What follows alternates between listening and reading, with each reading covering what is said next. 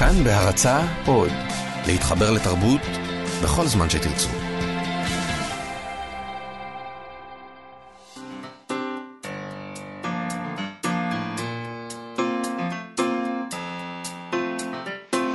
מה שכרוך עם יובל אביבי ומה יעשה לה. צהריים טובים, אה, צהריים טובים לך יובל אביבי. שלום. אה, צהריים טובים למאזינים, אנחנו מה שכרוך, מגזין הספרות היומי של כאן תרבות. תודה שהצטרפתם אלינו. נזכיר לכם שאפשר גם להאזין לנו באמצעות האפליקציה של כאן, כאן עוד. חפשו בחנויות האפליקציות כאן אודי, הורידו ותוכלו להאזין לכל התכנים הכי טובים במקום אחד, באיכות טובה ובשידור חי. תמצאו שם את כל תוכניות כאן תרבות, את ההסכתים, פודקאסטים, מוזיקה, חדשות ועוד. איתנו באולפן יובל יסוד ואירה וקסלר, שלום גם לכם. אה, נזכיר גם שאפשר לשלוח לנו מסרונים בטלפון... אה, הם צריכים לבוא, תראו, לתוכנית הזאת כשהיא מתחילה צריך לבוא עם פנקס קטן, כן, לרשום את כל התזכורות. ואת כל הדברים החכמים שאנחנו אומרים. בוודאי. אה, תראה, את שלך צריך אה, לרשום, את שלי זוכרים פשוט. את שלי צריך למסגר. אוקיי, אז אה, בבקשה. המסרונים. המסרונים. המסרונים. מסגרו את העניין הזה. 055-966-3992,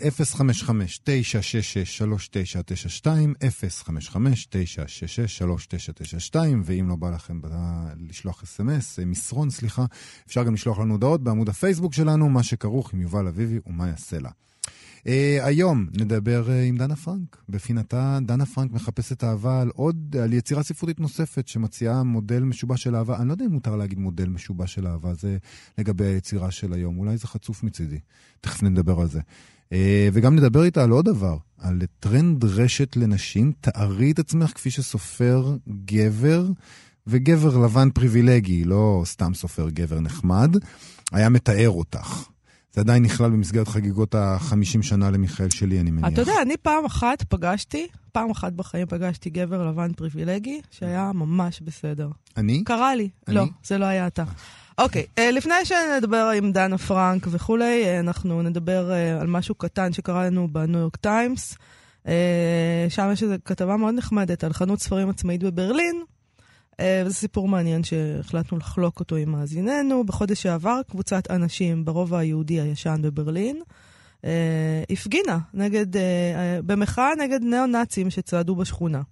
הניאו-נאצים נשאו כל, כל מיני שלטים, ביניהם כדי להזכיר לנו איפה אנחנו חיים, שלט ישן משנות ה-30 המוקדמות של המאה הקודמת. נחמד. זה מצדם. כאילו, אתה יודע, אין, אין, הם, הם לא מנסים להתחפש למשהו שהם לא, לא. הם מה לא. שהם. הם, הם, כן. אז, אה, כשאנשי הימין הקיצוני צעדו שם לראשונה, ב, זה היה ב-2016,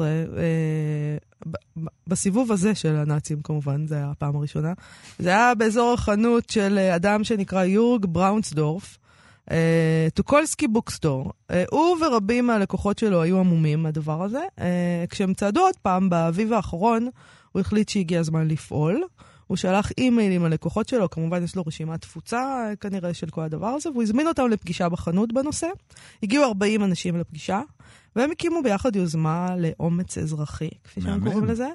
Uh, כשהגיעה הזמנה של הצעדה השלישית הניאו-נאצית בשכונה, הם כבר היו מוכנים, הם חברו גם לקבוצה אחרת שנקראת uh, ברלין נגד נאצים. זה ארגון שמוחה נגד גזענות ואנטישמיות, הם עיצבו פוסטרים ופליירים והציבו שלוש עמדות מחאה בנתיב של ההפגנה הניאו-נאצית.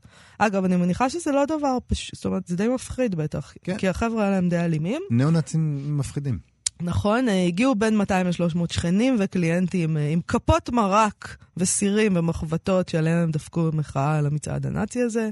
בראונסדורף אמר שהם רצו לקחת בחזרה את המרחב הציבורי, ושברגע מסוים אתה פשוט חייב לעשות משהו. זה נכון. אה, ברגע מסוים אתה חייב לעשות נכון. מסוים, אתה חייב... השאלה היא איפה עומד הרגע הזה. זהו, אז. מתברר שבגרמניה הדבר הזה הוא חלק ממסורת ארוכה, שבה חנויות ספרים משחקות איזשהו תפקיד אקטיבי בחברה האזרחית. אה, תעשיית הספרים שם, לפי אה, יושב ראש ארגון אה, חנויות הספרים, תמיד הגיבה ברגישות גדולה לאקלים הפוליטי. אה, היא אומרת, יושב, אה, יושבת הראש, איך אומרים את זה? יושבת הראש, יושב הראש, אני לא יודע. ראשת ארגון אה, חנויות הספרים. ראשת. חנויות הספרים, היא אומרת, תמיד המקום שבו מתרחשים שינויים חברתיים. בשנות ה-70, בשיאה של תנועת השחרור הפמיניסטית בגרמניה, היה מספר גדול של חנויות ספרים פמיניסטיות למשל. והיא מספרת שהנושא הגדול כרגע בגרמניה הוא חופש הדיבור, חופש הדעה, ובמעגלים של חנויות הספרים בגרמניה הנושא כרגע הוא לאומנות ופשיזם, יודעת, זה מתאים לעוד כל מיני מקומות בעולם. אה, וזה במקביל לעלייתן של קבוצות אה, כמו אירופאים פטריוטים נגד האסלאמיזציה, למשל. עכשיו את תגידי, בוודאי שזה כמו לחתום על עצומות בפייסבוק, ושזה פעולה ריקה. הם עשו גם אה, צעדים אקטיביים.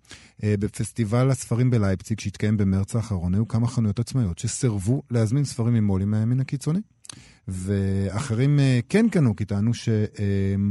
שחשוב שהקוראים ידעו מה קורה גם בימין הקיצוני, והבחור הזה, בראונסדורף למשל, לא מחזיק בחנות אה, ספרים מהסוג הזה, מסוג מסוים. אה, הוא עשוי להזמין אה, ממו"לים ימנים, אם יהיה לקוח שיבקש את זה, אבל הוא טוען שהוא יקפיד לומר ללקוח הזה מה הוא חושב על הנושא.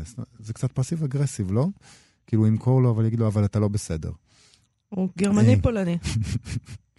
Uh, בגרמניה יש גם uh, uh, מספר לא מבוטל של חנויות עצמאיות, uh, וזה הודות לחוק הספרים שיש שם, שקובע מחיר אחיד לספרים ומאפשר את העניין הזה. מצד שני, גם שם זה כבר לא קל עם כל הרשתות שמחלישות את הכוח של החנויות העצמאיות, ולכן גם מן הסתם את התפקיד שמשחקות החנויות העצמאיות בוויכוח הפוליטי. בראונסדורף הוא בן 58 והוא תמיד היה פעיל שמאל, והוא אמר שהוא לא יכול לדמיין לעצמו לנהל חנות ספרים שהיא רק מקום שמוכרים בו. ואחד מהלקוחות שהשתתפו בצעדת המחאה סיפר שהוא נולד בשנת 1958, ושני הוריו היו בטראומה, לדבריו, מתקופת הנאצים, והיום, 70 שנה אחרי, יש תחושה בפעם הראשונה שההיסטוריה יכולה לחזור על עצמה. עכשיו, אתה יכול לדמיין לעצמך פעולות כאלה של חנויות uh, מסחריות בישראל, הם הרי יקרסו כלכלית. זה לא, אני בכלל לא יכולה לדמיין דבר כזה. מצד שני, אני חייבת לציין שהדבר שהכי שמים לב אליו בדיווח הזה של הניו יורק טיימס, כן. אני בכל אופן הכי שמתי לב לזה, זה שאף אחד לא דיבר על התנגדות של חנויות הספרים בזמן המשטר הנאצי. עד לשם הם לא הגיעו.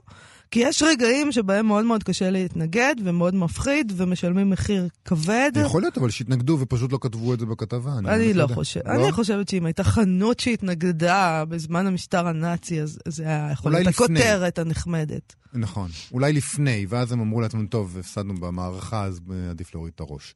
אבל אני חייב להגיד לך שאני, אני, קודם כל, אני, אני אוהב את זה מאוד, זה מגניב בעיניי. אה, אבל אני לא חושב שזה לגמרי נכון מה שאת אומרת לגבי החנויות בישראל. אה, גם כאן, גם בגרמניה, מדובר על חנות פרטית ולא חלק מרשת. מה ואני... שהופך אותה ליותר חלשה מאשר רשת. לח... יותר חלשה מרשת, אבל ליותר, אה, אה, ליותר, לכזאת שיש לה יותר סיכוי לעשות דברים כאלה. זה יותר קל, ואני מסכים איתך שרשתות כאן... לא היו עושות דבר כזה, אבל יכול להיות שגם בגרמניה הרשתות היו נזהרות יותר כדי לא להרגיז כל מיני קהלים שיכולים להיות לקוחות פוטנציאליים.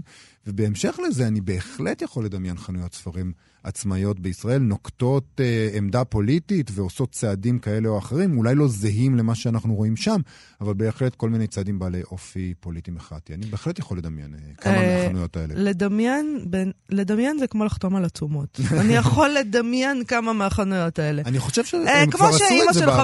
שלי אמרה לנו בילדות, אה, העיקר זה לא הכוונה, העיקר זה המעשים. אה, אז, אז זה הכל. שלום לדנה פרנק. אה, עורכת וכתבת בכאן כלכלי. בכאן כלכלי. אה, תכף אנחנו אה, נפנה לפינתך, דנה פרנק מחפשת אהבה, אבל כן. לפני כן אנחנו רוצים לדבר איתך על טרנד חדש ברשת. קראנו עליו באתר ה Electric Literature, אבל זה היה גם אחרי זה, פתאום ראיתי כתבות בניו יורק, וזה הפך להיות מין דבר כזה שמדברים עליו. אה, העניין הוא הסופרת גווין סי כץ, היא נתקלה בסופר גבר, בכוונה מתעלמים משמו, לא רוצים לעשות לו אה, שם שירות פרסום חינם. הוא טוען שיכולתו לכתוב דמויות נשיות מהווה הוכחה ניצחת לכך שאין באמת צורך במגוון נקודות, נקודות מבט ספרותיות, מספיק שיש לנו גברים לבנים שכותבים. והם כבר מספיק כישרוניים כדי לכתוב את כל הדמויות, יש להם יכולת על שכזו. אמ, מה שנחמד הוא שגווין סיקאץ הוסיפה בציוץ המקורי שלה בטוויטר גם קטע מהספר mm-hmm. האחרון של אותו סופר. אני אתרגם אותו ככה כאן בחובבנות מאוד uh, מרושלת, אבל ככה זה, כן. ככה זה עובד. Uh, זה התיאור שלו מתוך uh, נפשה של אישה. הסתובבתי, בטוחה שהוא הבחין בי. קשה לפספס אותי, אני רוצה לחשוב. גבוהה במקצת, אך לא גבוהה מדי. מארג נאה של חמוקיים, אם יורשה לי לומר, מכנסיים כה הדוקים, שאם היה לי כרטיס אשראי בכיס האחורי, יכולתם לקרוא את תאריך התפוגה. שאר התלבושת שלי לא היה ראוי לציון, כמה דברים ישנים שהיו זרוקים אצלי. אתן יודעות איך זה. זרקתי על עצמי משהו, דנה. זרקתי על עצמי משהו. מה לא ראוי לציון? מה שהוא לא עלול אה, לגרום לעוררות אה, אצל הצד כל- השני. כל נכון. דבר שהוא שאי זכר. אפשר, אה, אי אפשר לקרוא דרכו את תאריך התפוגה של כרטיס האשראי על הישבן לא שלך, צריך לא את זה, צריך את לציין. יודעת איך זה, יש לך ידה ידה ידה ועוד איזה משהו אני, שאפשר. אה, אני חייבת לומר שאני לא מאמינה ב... אני, אני מאמינה שזאת המצאה, אני לא מאמינה שמישהו באמת כתב את הדבר הזה. כאילו, לא זה... זה לא ועוד נראה לי. שהבן אדם הזה אומר, והוא אני זה שאמור מבין להיות נשים ה- כל כך טוב, אני מבין. חושבת שזה בנאמנות גבוהה שהוא אומר, אה, ששואלים את המחבר איך אתה כותב דמויות של נשים, והוא אמר, אני כותב אה, רגיל, אני פשוט מוריד את ההיגיון. אני אלך לבדוק את זה. אה, ספציפית, כן, תראו, אני, חברה טובה שלי אמרה לי לפני איזה שנה שעד גיל 25 היא הייתה משוכנעת שהיא גבר לבן. כי זה- הדמויות שהיה בספרות. היא לא ידעה שיש הבדל, כאילו, ב- בין התודעות השונות, ואיך יכולת להתבלבל, הרי את עשויה מחמוקיים. ו... ואת קשה שלא להבחין בך. בהחלט. בהחלט. אה, אז הסיפור לא נגמר כאן. בעקבות הציוץ שלה הציעה הכותבת אה, וויט ריינולדס לעשות משחק אה, רשת, משחק טוויטר שכזה.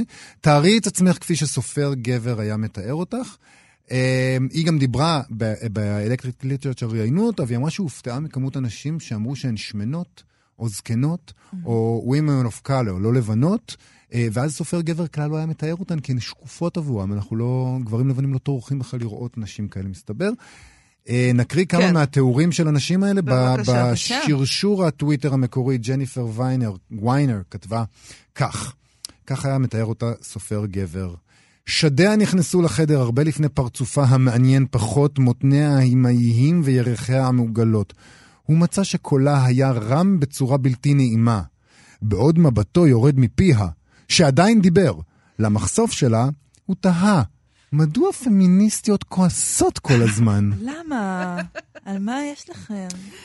גולשת בשם אה, שרה כתבה, אה, היא לא הייתה מה שתקרא לו יפה. עיניים גדולות מדי, פה סמוק מדי, קצת יותר מדי שדיים. שערה היה כהה כי היא הייתה חכמה. שערה היה כהה, כי היא הייתה חכמה. זה נכון. Mm. גולשת בשם אה, טליה לוין כתבה, היו לי ציצים רעשניים, פשוט חזה ענק, וחשבתי עליו כל הזמן כשצעדתי ברחוב, משתמשת ברגליי האבות, אך לעולם לא מפסיקה לחשוב על השדיים שלי. בוודאי. אה, גולשת אחרת אה, אה, כתבה ככה, בשעה שזזה גופה החזק בצבע הקקאו, נצץ כאילו קורא ליבשת אפריקה. מותני השוקולד שלה נעו כמו סירנה מתעתעת, קוראים לי להתרסק על סלעי ישבנה החום. אשלי ניקול כתבה, היא הייתה עגולה כפי שהיא הייתה רועשת, ומילאה מיד את החדר. מחשבתי הראשונה, הראשונה הייתה שלא רציתי לשכב איתה. מחשבתי השנייה הייתה מטרידה אף יותר, לא נראה היה שאכפת לה. היא הרהרה בהתעגלותם של שדיה ותרמה במשהו לשיחה. זה מדהים כמה הרבה נשים חושבות שכל מה שגבר היה כותב עליהם קשור לשדיים שלהם. מדהים. כשלמעשה יש להם גם ישבן, כאילו, ואי אפשר להתעלם מזה. לא, חלק כותבות גם על הישבן. נכון. וגולשת בשם, אה, אני מצטער, אני בטח לא מבטא את השם שלה נכון, שינג ין קור, אני ממוצא אה, סיני. כפי שוודאי נראה, היא כתבה ככה, ני האו! צרחתי למראה הנערה בצד השני של הרחוב, היא הסתובבה, מביטה בי בעיני השקד האקזוטיות שלה, בשעה שקראתי לה בקול המובהק של אבות אבותיה. אז uh, מה שאנחנו רואים כאן באמת זה חבורת נשים שמודעות לתפקיד שהספרות, uh, בוא נגיד הספרות מנקודת המבט הגברית מייעדת להם גם כגורם uh, למשיכה, וגם אם יש להם במקרה איזה שיוך אתני שמתיישב על הסקס אפיל שלהם, אז הוא צובע הכל. אין לך uh, מותניים, יש לך מותני שוקולד, כן, אפריקאים, כן.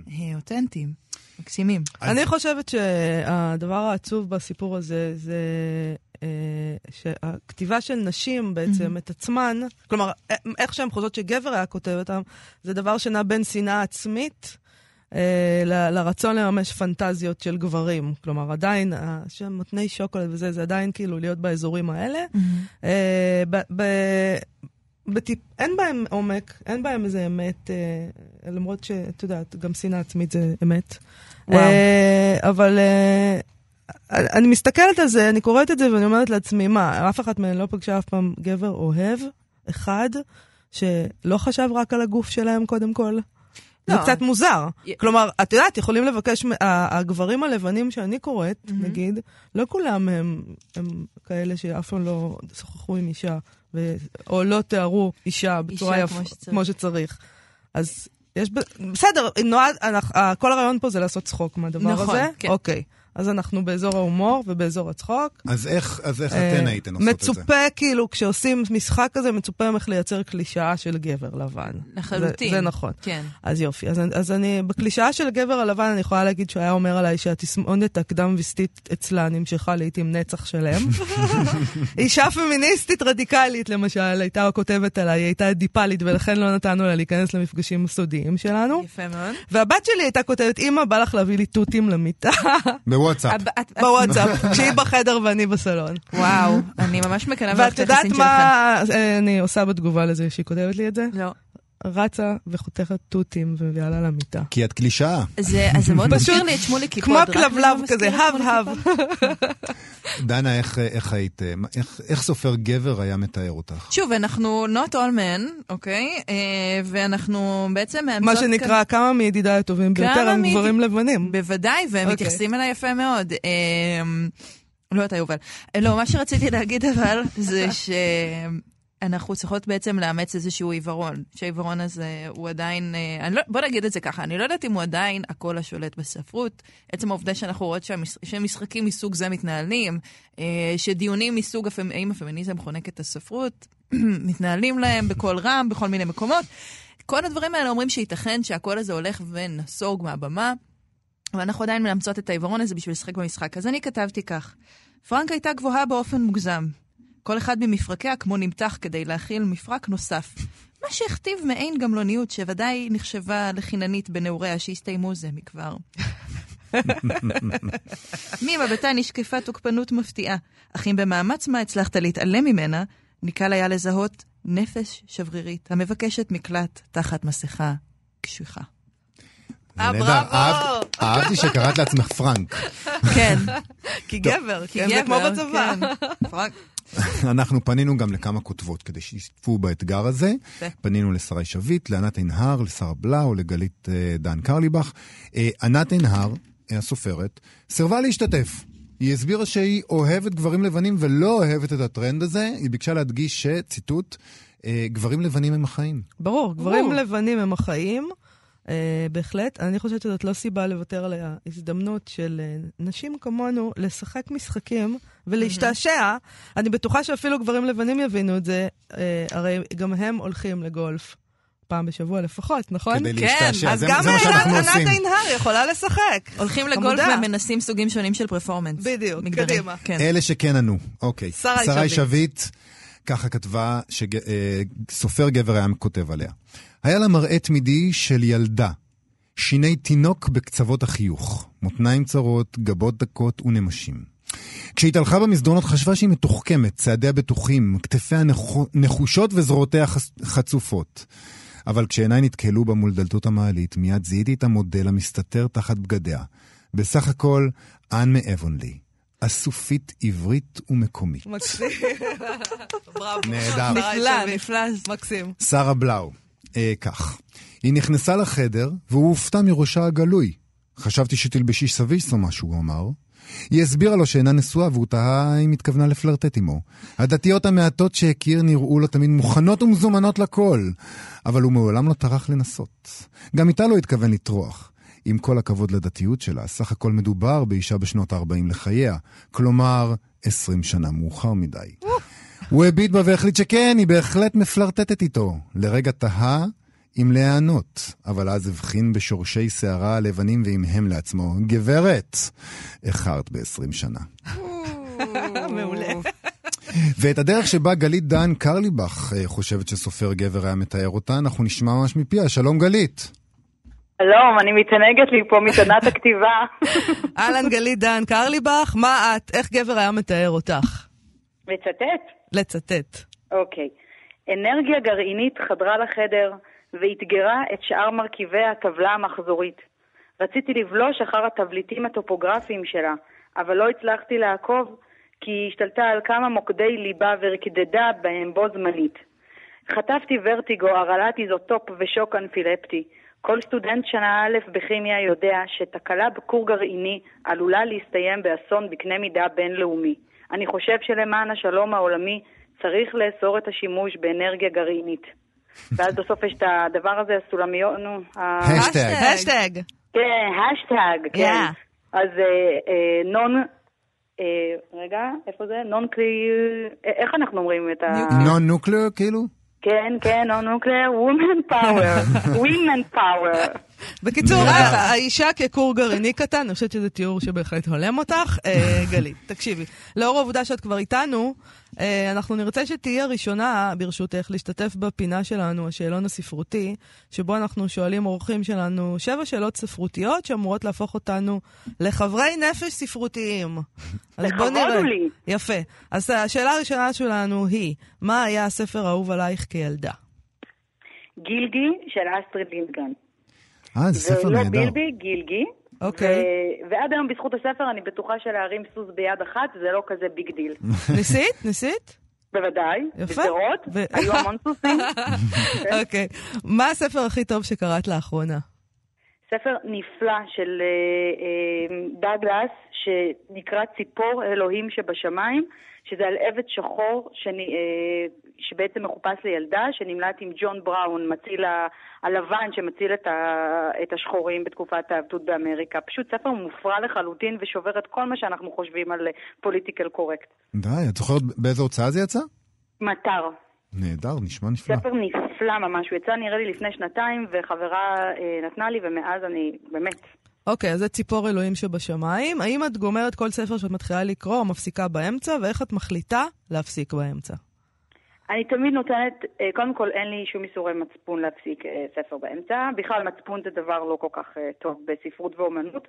אז אני נותנת מבחן של 25 עמודים, ואם בעמוד ה-26 הסופר עדיין מתאר את חתיכות העננים של סנטרה פארק, אני חותכת. אבל, אבל לדוסטויבסקי יש הקלה של 50 עמודים. או, אבל אני אוהבת אותו, אז תמיד אני קוראת בכל מקרה. הוא מו- הוא מודה לך, נתת לו, נתת לו ככה. אני יודעת, אני יודעת שהוא היה מעריך אותי כגבר לבן פריבילגי. האם את אה, זוכרת את הספר הראשון למבוגרים שקראת? כן, זה היה בכיתה ז', וזה היה אחרי שהמורה אה, הודיעה לנו שאסור לנו לקרוא את הספר אנה קרנינה של טולסטוי, Mm. והלכתי לספריית תקוותנו, שנמצאת ברו, נמצאת ברוממה, או לפחות הייתה אז, וזה ספר שהיו לו שני כרכים עם פרצוף על הכריכה, וכתוב עליו בוורוד אה, אנה קרנינה, וקראתי אותו. אין דבר שמורים לספרות יכולים לעשות יותר למען ספר מאשר להגיד לילדים, אסור לכם לקרוא לקרוא זה." אותו. זה נכון. פשוט המלצה, אם אתם רוצים, זה ככה, ככה מחזירים את הספרות לחיים של. בני נוער. עם איזה סופר מת או חי היית רוצה לאכול ארוחת ערב? עם ריימונד צ'נדלר, כי אחר כך נמשיך לאלכוהול, ואם אפשר להוסיף עוד אחד, אז אה, גם את קרבר, אבל ב- באיווה, בפאב פוקסהד. וואו, אה, לגמרי. אפשר לבוא? אני באה. משתכר. אני גם. באה. אוקיי. אה, אם היית יכולה לבלות עם דמות ספרותית ליום אחד, מי זאת הייתה? דון קיחוטה, ובלי סנצ'ו פנצה. כדי שפעם אחת מישהו יחלוק איתי את אותה השקפת עולם שבה אני מצוידת. את רודפת אחרי תחנות רוח וזה? מה נראה לך, ברור? אם היית יכולה להיות גיבור ספרותי, מי היית רוצה להיות? רק בגלל שאני ממש עצלנית, אודיסאוס. אה, אוקיי, מעניין. זאת אומרת, את רוצה. מישהו שיכריח אותך לצאת למסע? כן, עם כל הנימפות שם, ועם, ועם הקיקלופ הענק, ונמו לגמרי, אני ממש... כן. טוב, אבל הייתי שמחה לעשות את המסע הזה בלטינית ולא ביוונית עתיקה. אז אה, כן. אוקיי. בסדר. אנחנו מארגנים לך. אנחנו נשלח לך את הכרטיס בקרוב. תודה רבה לך על זה. תודה שדיברת איתנו, גלית. תודה רבה, זה היה מענג. להתראות. אה, עכשיו לפינתך, דנה פרנק מחפשת אהבה. כן. אה, מה מצאנו השבוע? קראנו סיפור יפה מאוד. קראנו סיפור מאוד מאוד האמת. יפה של כן. אה, קלריס ליספקטור המהממת. נכון. אה, אנחנו נתחיל אה, שלא כהרגלנו מהקראת הסיפור, ולאחר מכן נדון בה ובמכלול נכון, זה סיפור. קצרצר מאוד, אז, ואנחנו... ותקריא לנו אותו. ואת- אני רק אגיד לך שגיליתי שבברזיל קוראים לה Mhm. קלריסי.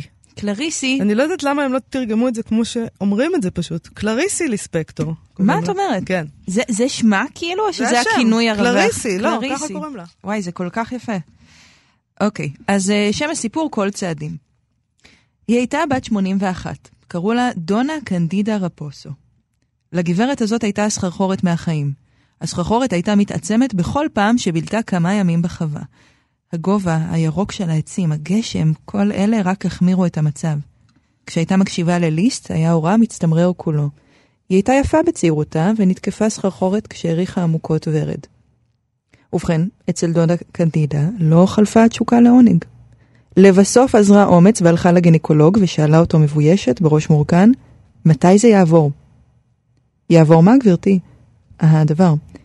איזה דבר? הדבר, חזרה. התשוקה לעונג, אמרה לבסוף. גברתי, אני מצטער לומר לך שזה לא עובר אף פעם. היא הביטה בו המומה. אבל אני בת 81. לא משנה, גברתי, זה עד המוות. אבל זה גיהנום. אלו החיים, גברת רפוסו. אלו החיים? חוסר הבושה הזה? ו- ומה אני אמורה לעשות? אף אחד כבר לא רוצה אותי. הרופא התבונן בה בחמלה. אין תרופה, גברתי. ואם משלם? זה לא יעזור בכלום, הגברת חייבת לזכור שהיא בת 81. ואם, אה, ואם מטפל בזה לבד, האדון מבין למה אני מתכוונת? כן, אמר הרופא. זאת יכולה להיות תרופה. ואז היא יצאה מהרופא. בתה חיכתה לה למטה במכונית. בן אחד איבדה קנדידה רפוסה במלחמה, הוא היה חייל שנשלח לאירופה במלחמת העולם השנייה. היא נשאה בליבה כאב בלתי נסבל, להעריך לחיות יותר ממישהו אהוב. באותו לילה עשתה מה שיכלה וסיפקה את עצמה לבדה. זיקוקי דינור אילמים. אחר כך בכתה. התביישה. מאז ואילך השתמשה באותה שיטה, תמיד בעצב. אלו החיים, גברת רפוסו, אלו החיים, עד לברכת המוות. המוות. היה נדמה לה שהיא שומעת כל צעדים. צעדיו של בעלה, אנטונו רפוסו. זה יפה מאוד. סיפור. משגע. והביטוי זיקוקי דינור אילמים, זה ממש יופי. גם חשבתי על אה, איך, אה, איך ליספקטור מתארת את האישה הזאת בהשוואה למה שפתחנו איתו, כאילו היא מתחילה עם אה, איזו תשוקה לחיים, תשוקה שנובעת מהטבע וממוזיקה, שהיא מתרגמת אצלה לתשוקה מינית, וזה תיאור מאוד מאוד יפה של דמות. נכון, זו דמות ש, שמאוד מרוגשת, גם מדברים שלכאורה כבר אתה אמור להפסיק להתרגש מהם באיזשהו שלב, אבל הכל מעורר אותה. הכל מעורר אותה, נכון. נכון. אז נדון קצרות בקובץ הסיפורים הזה נקרא דרך הייסורים של הגוף. ליספקטור מפרסמת אותו כבר בשלב שהיא סופרת מאוד מאוד ידועה בברזיל, כבר נחשבת לסופרת האישה הברזילאית הגדולה מכולן. הכתיבה שהביאה אותה למעמד הזה היא כתיבה מאוד ג'ויסית, מאוד uh, זרם תודעה מאוד מאוד מפורט, מאוד עשיר. זה לא סוג הכתיבה שהיא משתמשת בו כאן. גם בסיפור הקצר הזה שראינו יש משהו מאוד uh, ישר לנקודה, מרגיש אפילו טיפה מרושל, משפטים לא ארוכים. אמ, ובאמת הקובץ הזה, היא מספרת בפתיחה שלו, אה, אני אקריא חלק קצר ממנה, שפנה אליה המוציא לאור שלה והזמין ממנה סיפורים אשר קרו באמת. והיא אומרת, העובדות היו בידיי חסר הדמיון. הנושא היה מסוכן. מהו הנושא המסוכן? אנחנו אומרים, מין. מין. מאוד מסוכן. מאוד מסוכן. עניתי לו שאיני יודעת לכתוב סיפורים בהזמנה, אבל בעוד הוא מדבר איתי בטלפון כבר הרגשתי איך נולדת בי השראה. ואז היא אומרת, תוך שלושה ימים כתבתי את 13 הסיפורים בקובץ שלפניכם. ואז היא אומרת בסוף, אה, היום הוא 12 במאי, יום האם. ביום כזה מטופש לכתוב סיפורים שאתבייש שילדיי יקראו. לכן אמרתי לעורך, אפרסם רק תחת שם בדוי, אבל הוא סירב. אמר שצריכה להיות לי חירות לכתוב כל מה שאני רוצה. נכנעתי, מה יכולתי לעשות, חוץ מאשר להיות הקורבן של עצמי. אה, מישהו קרא את הסיפורים הללו שלי ואמר שהם לא ספרות, הם זבל. אני מסכימה, אבל הכל יש זמן, יש גם עת לזבל. הספר הזה עצוב מעט כי גיליתי, כמו ילדה מטופשת, שזה עולם כלב. בעצם, הספר מתאר בעיקר נשים שסובלות מאוד מהתשוקה שלהם, יש פה סוגים שונים של תשוקה. אה, הסיפור הזה על אה, קנדידה רפוסו הוא יחסית סיפור, זאת אומרת, אין פה שום דבר לא בסדר בתשוקה שלה, חוץ מזה שהיא אישה מבוגרת, אבל יש לנו אישה שמאמינה שהיא שוכבת עם חייזר, אישה שחיה בשלישייה אה, ורוצחת עם, ה, עם הצלע השנייה את הגבר שהן שוכבות איתו, אה, אישה נזירה שנדלקת אה, מינית מלחם הקודש, סיפורים שהם באמת מאתגרים את אה, גבולות התפיסה שלנו, ובאמת ליספקטור, כפי שהיא חזתה, חטפה על הראש בקטע לא נורמלי.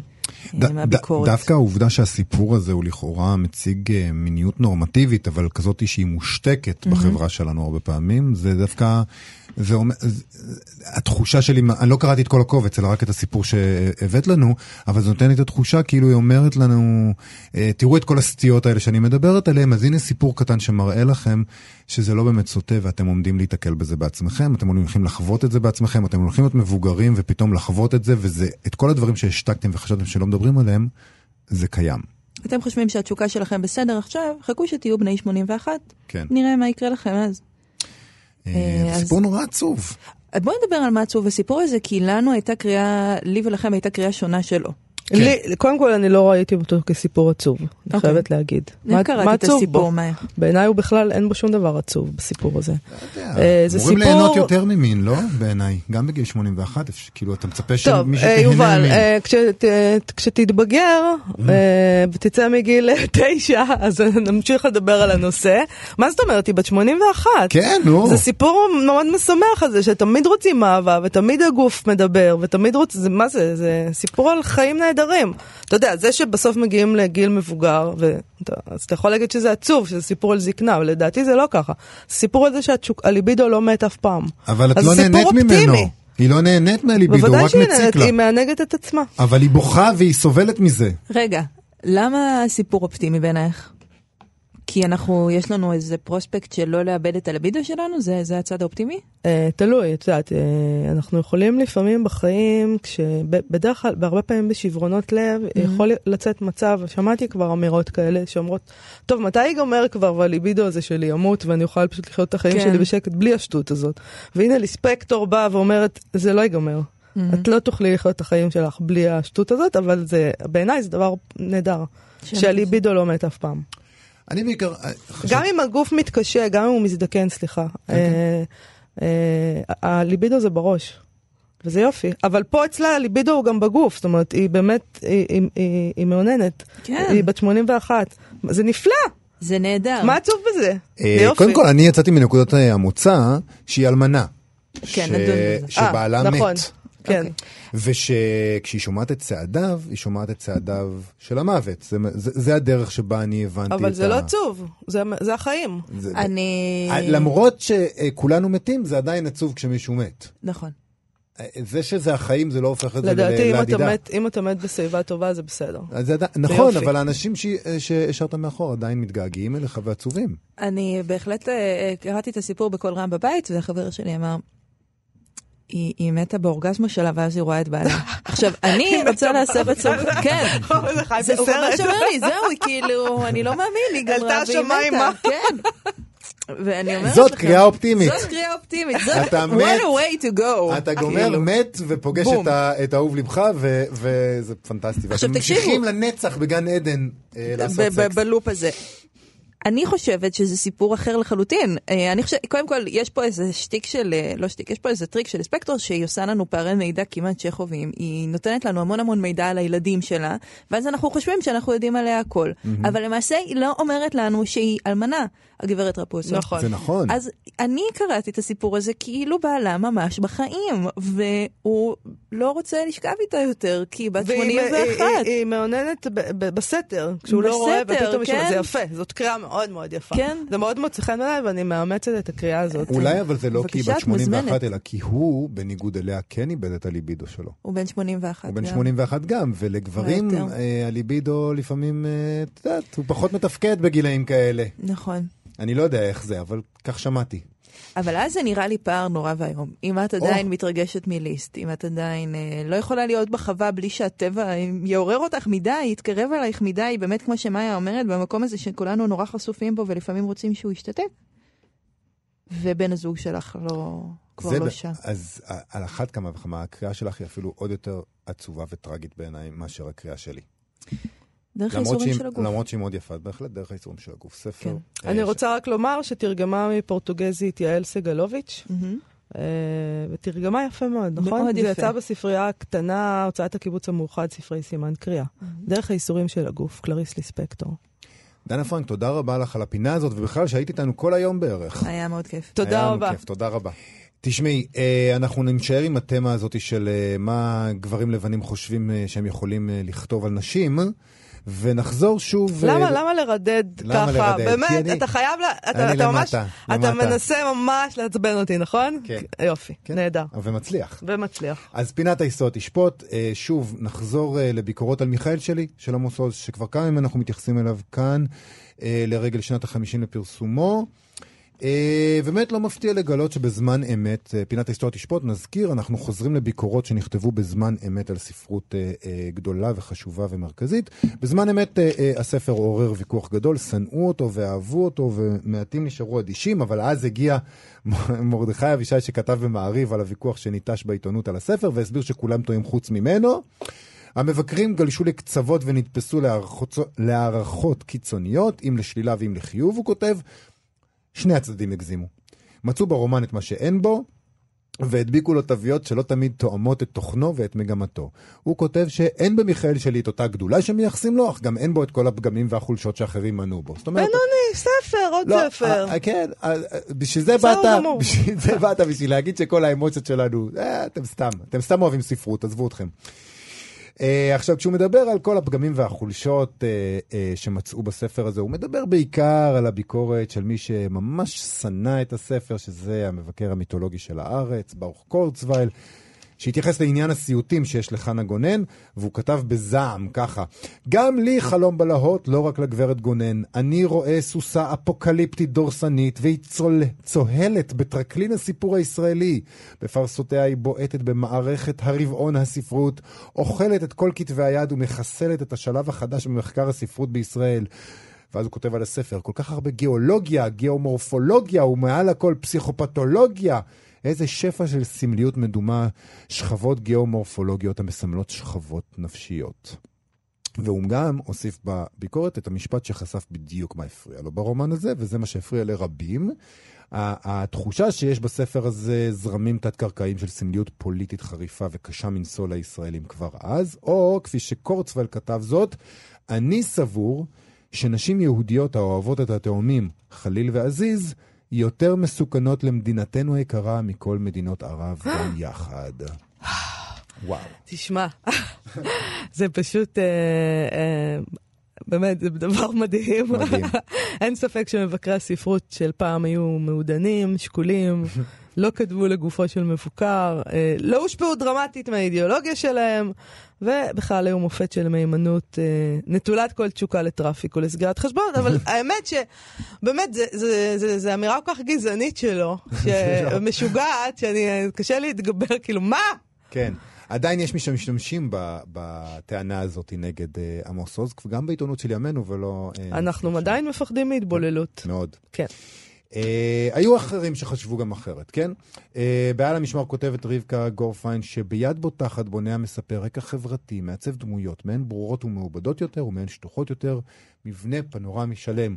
הוא מטלטל אותנו בתוך ירושלים של כל העונות ושל כל שעות היממה ושל הרבה הלכי רוח. אנו עוקבים אחרי משפחה שלכאורה גורלה הוא גורל של הבינוניות בחול. באורח, המחשב... אה, באורח החיים, בהישגים ואפילו ביחסים בינם לבין עצמם. עד שפתאום אנו עומדים על כך. כי לפנינו אחד מספר, מהספרים אשר בפשטות קוו צובע, צועד במודע בנתיב הנושאים הגדולים תוך תחושה איומה ומזעזעת של תהומות נפש האדם. אה, כמו דליה רביקוביץ' ברעיון שהקראנו, אה, בתוכנית... אתמול. אתמול, כן. היא מזהה שגיבורת הסיפור מזכירה בקווים כלליים את אה, אמה בוברי, וכמוה היא טוענת שחנה גונן נהרסה על ידי הפער שבין חלומותיה לבין המציאות, שחלק מחלומותיה הוא על שליטה ועל היותה קורבן של התעללות מינית, של אלימות מינית מצד גברים חסונים, גדולים וגסים. מבחינתה זה ספר עצוב מאוד על אהבה ועל בידוד על כישלונם של קשרים אנושיים על חירותו הפרועה של הלב הפועל לפי היגיון שלא בתחומי השכל. אה, אה, ואת הכי טוב, שאמרתי לסוף, אה, בדבר כתב על הספר רשימה מקסימה אחד בשם יורם קיניוק. הוא הזכיר כך, שהוא עצמו אינו מבקר ספרותי ואינו מסוגל לעשות צדק לספר טוב כל כך, אבל הוא החליט לכתוב בכל זאת, כי באחד העיתונים קראתי רשימת ביקורת, רשימת ביקורת על הספר שעוררה בי חששות כבדים, שמא אה, לא יאמרו דברים החייבים להיאמר. הוא כותב ככה, כאשר אני קורא ספר טוב אני מתקנא. הייתי כותבו אחרת, אולי רע יותר, ברור שלא טוב כל כך. באותו מאמר שקראתי הוא ממשיך, ניסה המחבר להראות שהוא אכן הבין את הספר, הוא רק שכח לציין איזה ספר הבין. אני לא תמיד הבינותי את מיכאל שליח, תמיד כאבתי את כאביו ותמדתי את מיעוטיו. בעקבות המחבר נכנסתי אל תוך עולם קדום ובלתי מובן, נתפס ובלתי נתפס, עולם בו דמויות קטנוניות מתמודדות כנמלים בחוויות ענק ואינן עומדות במשימה. זה כה אנושי, כה מובן וכה בלתי מתקבל על הדעת. והוא אה, ממשיך וכותב, רומן כה יפה קשה לכתוב, זה אומר אני כמי שניסה ולא עלה בידו. ולכן כה תמה אני שעד כה לא חיבקו רומן זה בפומבי.